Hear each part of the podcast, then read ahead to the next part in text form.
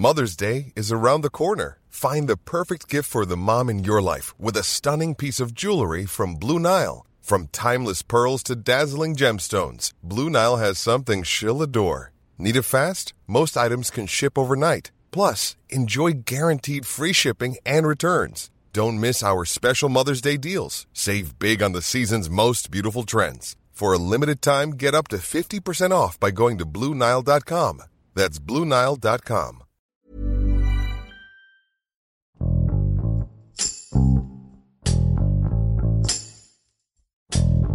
El siete de septiembre del veinte veintiuno marcó un momento histórico en la lucha por los derechos sexuales y reproductivos de las mexicanas. La Suprema Corte de Justicia de la Nación declaró inconstitucional la prohibición absoluta de la interrupción del embarazo en su etapa inicial y sentenció que ninguna mujer pisará la cárcel por haber tomado esta decisión. Aunque este ajuste impacta directamente en el Código Penal de Coahuila, la resolución marca un precedente judicial para ser tomado en cuenta por todos los jueces penales del país. Carla Cancino, reportera de El Diario de Xalapa, y Sujey Medina, reportera de El Sol de Morelia, nos explican el impacto que esta decisión tendrá en diferentes estados de la República Mexicana. Yo soy Hiroshi Takahashi y esto es Profundo.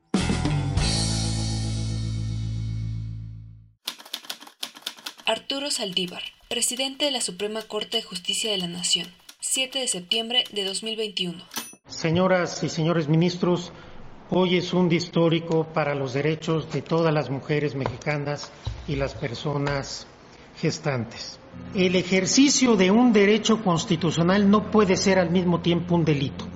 A partir de ahora, no se podrá, sin violar el criterio de la Corte y la Constitución, procesar a mujer alguna que aborte en los supuestos que ha considerado válido este Tribunal Constitucional. A partir de ahora se inicia una nueva ruta de libertad, de claridad, de dignidad y de respeto a todas las personas gestantes, pero sobre todo a las mujeres. El día de hoy es un paso más en la lucha histórica por su igualdad, por su dignidad y por el pleno ejercicio de sus derechos.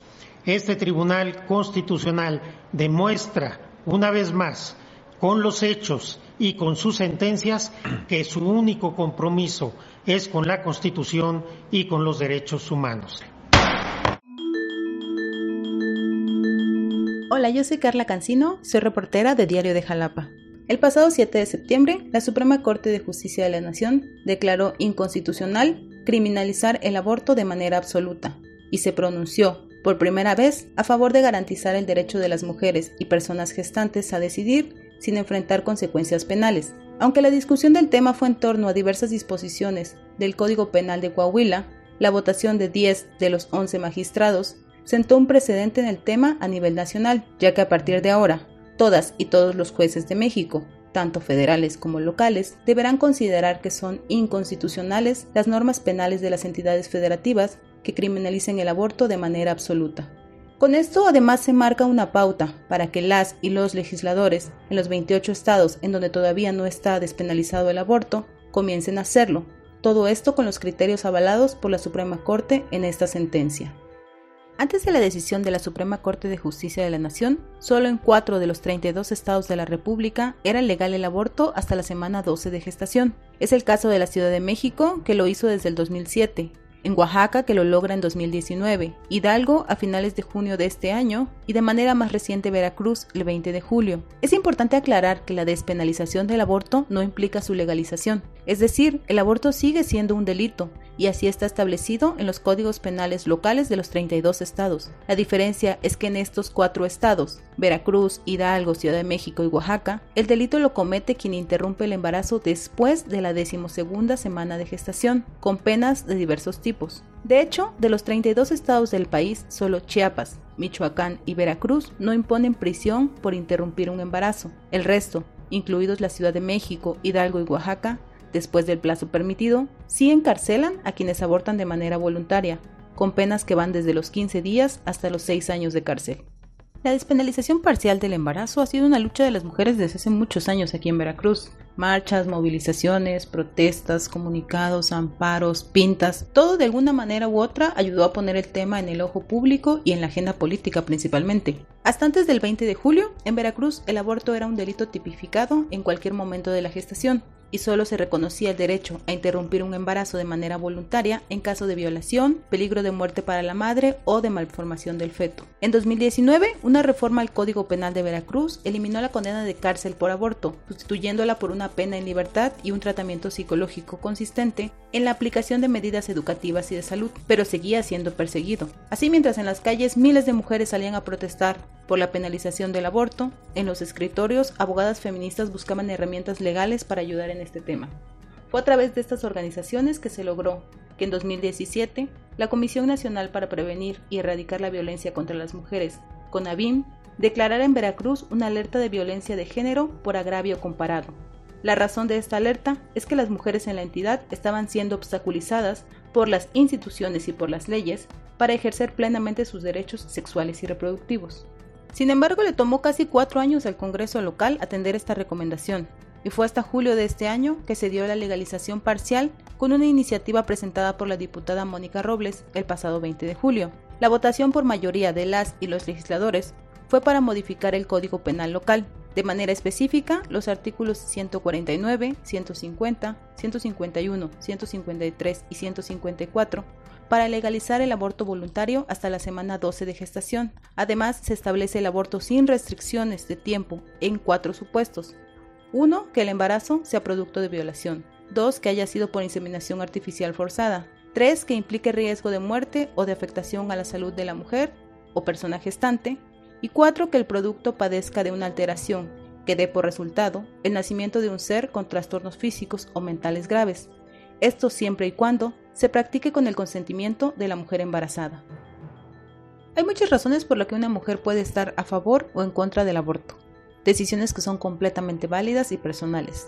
Toda mujer tiene derecho a interrumpir en los supuestos legales o a continuar el embarazo por cuenta propia. El problema en el abordaje del tema, por lo menos en Veracruz, ha sido la presión que han ejercido los grupos religiosos y conservadores en los poderes ejecutivo y legislativo para que se congelen las iniciativas en la materia. Una de estas irrupciones se dio en Veracruz en el dos mil dieciséis, cuando el entonces gobernador Javier Duarte de Ochoa envió al Congreso local una reforma al artículo cuatro de la Constitución Estatal, con el que quedó protegido el derecho a la vida desde el momento de la concepción hasta la muerte natural, cancelando en su momento toda posibilidad de que se practicara una interrupción legal del embarazo.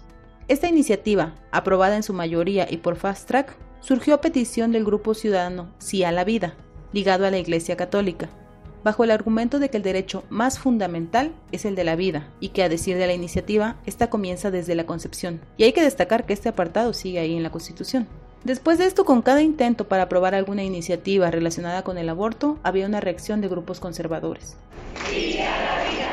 ¡Sí, sí a la vida! ¡Sí a la vida! ¡Sí a la vida! ¡Sí a la vida! En Veracruz, el principal termómetro, por decirlo de alguna forma, para medir este entorno es Xalapa, la capital del estado. Primero, porque aquí se ubica la sede de los tres poderes. Y segundo, porque alberga, por un lado, una importante población estudiantil y juvenil, y por el otro, un amplio sector conservador.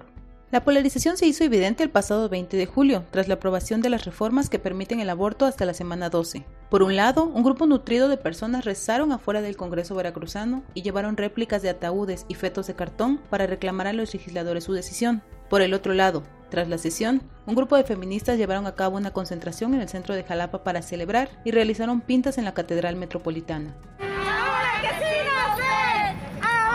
Patriarcado se va a caer, se va a caer. ¡Arriba el feminismo que va a vencer, que va a vencer!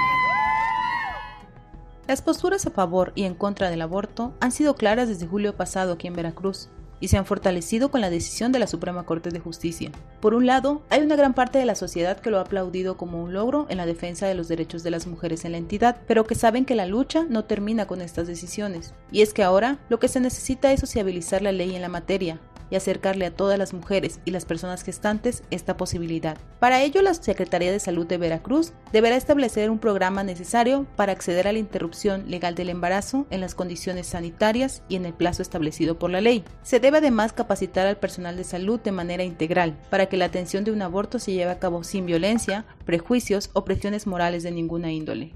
Por el otro lado, grupos religiosos, asociaciones y sectores de la sociedad en general han condenado estas decisiones. En su momento, los obispos veracruzanos criticaron que en lugar de atender los problemas reales y urgentes en Veracruz, el Poder Legislativo haya despreciado y puesto en riesgo el don y derecho de la vida de todos los seres humanos, especialmente el de los más indefensos. Ellos han denunciado que la reforma al Código va en contra de la propia Constitución que establece el derecho a la vida desde el momento de la concepción.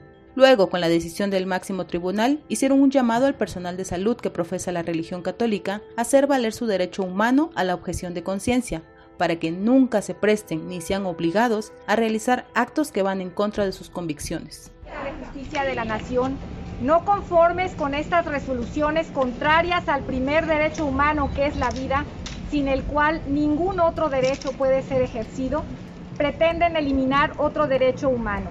El derecho a la objeción de conciencia del personal médico y de salud respecto de la realización de un acto criminal que atenta contra los principios éticos del ser y quehacer de la profesión médica. Actualmente en Veracruz no hay registro de mujeres encarceladas por aborto. Y es que, aunque sí es considerado un delito, desde el dos mil nueve no hay pena de prisión para quienes aborten de manera voluntaria. En esta fecha, una reforma a la ley sustituyó la cárcel por una pena en libertad y un tratamiento psicológico consistente en la aplicación de medidas educativas y de salud. Esto no implica que no se persiga y se castigue a quienes abortan, ya que según cifras del Secretariado Ejecutivo Nacional de Seguridad Pública, del dos mil quince al dos mil veinte, la Fiscalía General del Estado abrió ciento cincuenta y nueve carpetas de investigación por el delito de aborto en Veracruz. Ahora las alertas se han encendido debido a la existencia de un subregistro en los casos, ya que aunque no se carcela por abortar, sí hay mujeres en prisión por el delito de homicidio en grado de parentesco, por haber sufrido un aborto.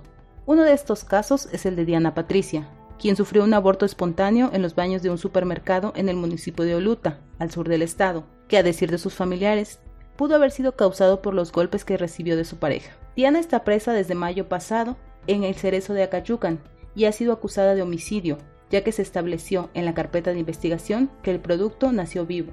Por ello se espera que tras la decisión de la Suprema Corte de Justicia, el caso de Diana Patricia, como el de muchas otras veracruzanas que están en la misma situación, puedan ser analizados de manera individual, a fin de determinar si puede cambiarse o no su situación jurídica.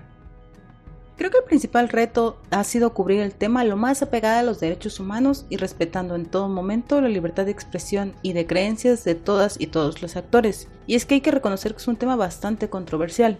Lo que hemos tratado de hacer en Diario de Xalapa de manera particular es escuchar todas las voces y darles espacio, pero no reproducir los mitos y las creencias erróneas que hay en torno al aborto, apoyados siempre en expertos en la materia. Se ha buscado aclarar que se trata de una despenalización parcial, es decir, se puede hacer antes de las doce semanas, que es un plazo establecido con base a criterios científicos. Finalmente, y lo más importante, es que hemos tratado de hacer hincapié siempre en que estas reformas abren la posibilidad a las mujeres y personas gestantes a interrumpir sus embarazos, pero que la decisión final siempre será de ellas y que tiene que ser respetada. La despenalización parcial del aborto es un logro de miles de mujeres que a lo largo de la historia han colaborado y tejido redes para que llegara este día. El propio ministro presidente de la Suprema Corte de Justicia de la Nación, Arturo Saldívar, destacaba la lucha de la llamada Marea Verde que se ha hecho presente en las calles, en los congresos y en las plazas para pugnar por sus derechos. Son todas ellas las que han puesto el tema en la discusión pública y llevado a los congresos a aprobar leyes basadas en tratados internacionales. Si bien es cierto que el siete de septiembre hubo un gran avance en el reconocimiento de los derechos sexuales y reproductivos de las mujeres y personas gestantes, la tarea de los medios de comunicación ahora es vigilar que estos derechos se cumplan, y en este tema habrá todavía mucho camino por recorrer.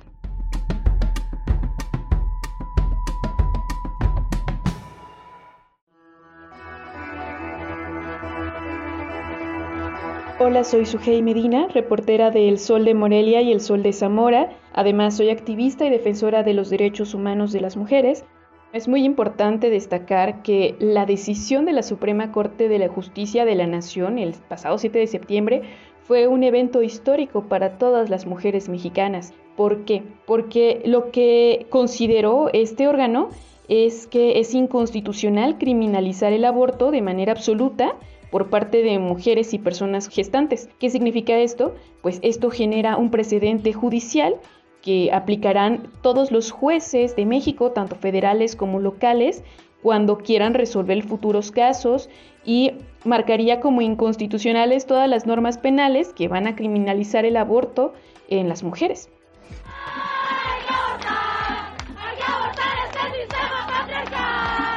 Sí es súper importante resaltar que no es que las mujeres a partir de este momento ya puedan ir a cualquier clínica y abortar porque decidieron abortar. Las mujeres aún podrían ir a la cárcel, por lo menos en veintiocho estados de los treinta y dos de, del país. ¿Esto qué significa? Pues que dependiendo de la entidad en la que residan, van a haber ciertas circunstancias llamadas causales de no punibilidad, bajo las que el Código Penal de cada entidad va a castigar o no, o va a considerar o no delito el abortar.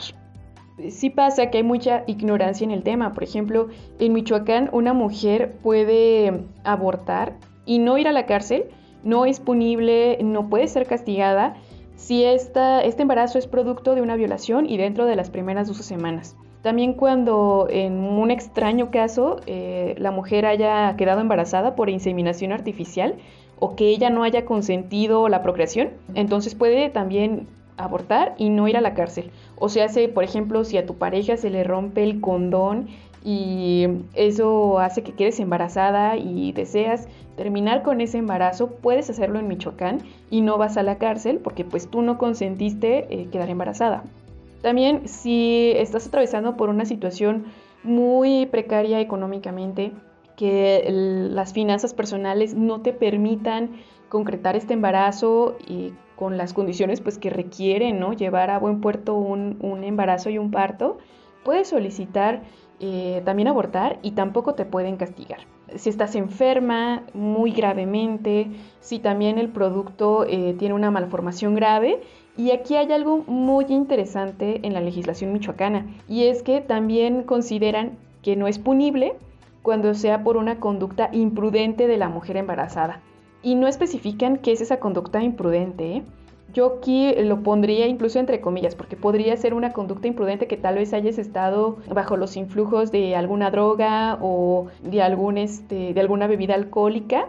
Y entonces pues tú digas, eh, yo quedé embarazada porque estaba bajo el consumo de estas sustancias. Y según esta legislación, pues no podrían castigarte y no podrías ir a la cárcel. Esto es algo que no todas las legislaciones, cabe aclarar, tienen, ¿eh? En Michoacán es una de las pocas donde se considera esto. Y esto lo estipulan en el artículo ciento cuarenta y seis del Código Penal del Estado. Lamentablemente, las michoacanas aún no pueden solicitar la interrupción voluntaria del embarazo. O sea que aún se puede juzgar a las mujeres por abortar en la entidad. De hecho, por este motivo, en el dos mil nueve se hizo un primer intento para legislar para que las mujeres pudieran decidir sobre sus cuerpos.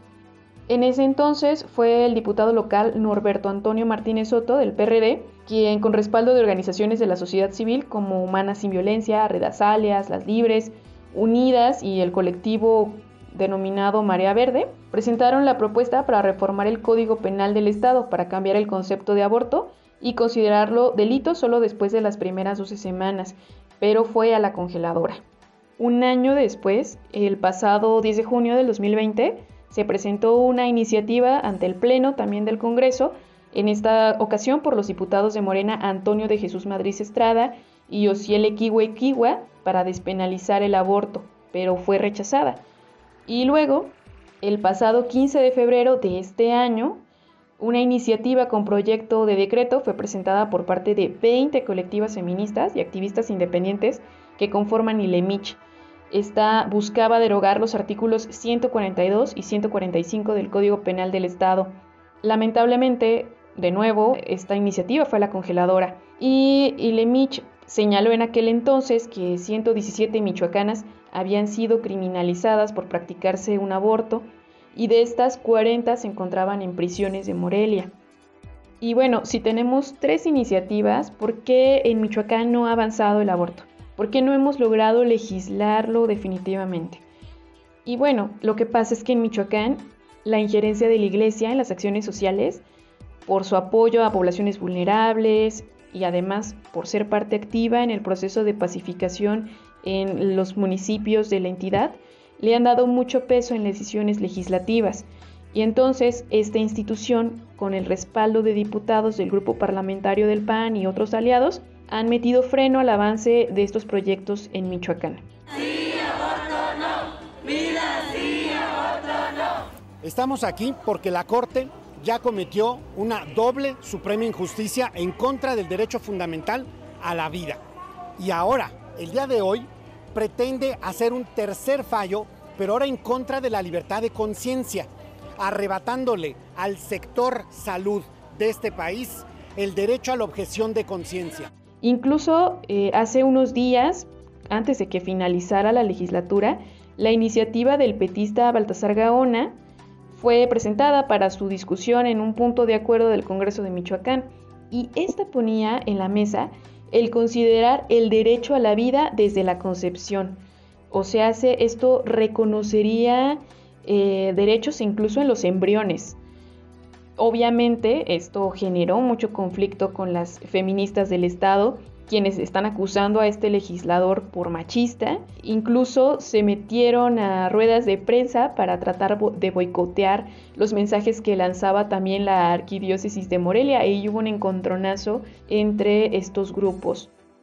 Yo creo que el reto para los comunicadores al cubrir estos temas es sobre todo darles espacio en las agendas y priorizarlos, porque las activistas son abiertas al momento en el que te acercas a ellas y te dan realmente mucha información sobre los temas. Sin embargo, creo que son los propios periodistas quienes tienen que dejar atrás sus propios sesgos para llevar a cabo una cobertura informativa que no esté comprometida.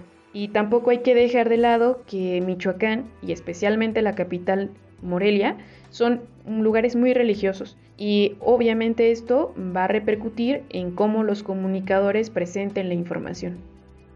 En Michoacán el panorama sí está muy complejo, porque hay mucha división en los legisladores y también en las autoridades. Por un lado están grupos muy progresistas en la legislatura, en la nueva legislatura, que claro que van a impulsar este tema. Y por otro lado, también tenemos aún mucho peso por parte del P A N, y hay diputados que continuaron, por ejemplo, precisamente Baltasar Gaona, que no van a quitar el dedo del renglón y seguramente van a seguir este, metiendo freno a las iniciativas a favor de la legalización del aborto voluntario.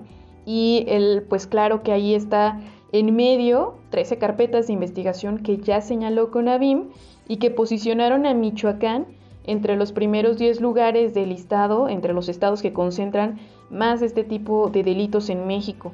Ahí al momento, pues, la fractura también que hay entre Morena y los partidos P A N, P R D y P R I al interior del Congreso, seguramente van a seguir eh, entorpeciendo que las mujeres de Michoacán puedan tener eh, una legislación que vaya acorde a las necesidades y que también sea homologada con lo que solicita la Suprema Corte de Justicia.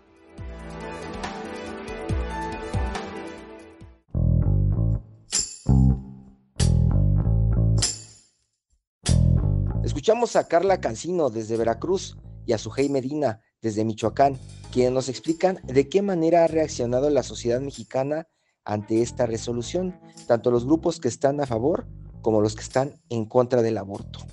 El fallo solo obliga a Coahuila a modificar su código penal al respecto. Por lo tanto, no supone que el aborto sea ahora legal en todo el país, ni que la despenalización afecte a todos los estados automáticamente o que estén obligados a cambiar sus legislaciones locales. Solo en cuatro de los treinta y dos estados permiten la interrupción voluntaria del embarazo dentro de cierto plazo. El resto se rige por diferentes regulaciones, entre ellas algunas muy restrictivas, que acaban generando una gran inseguridad para la salud de las mujeres. La legalización de la interrupción del embarazo es una de las principales luchas de los movimientos feministas, no solo en México, sino en el mundo. Expertas en derechos sexuales y reproductivos señalan que el camino para garantizar la interrupción de la gestación de manera integral y segura todavía es largo, y no basta con la resolución de que quienes aborten ya no vayan a la cárcel.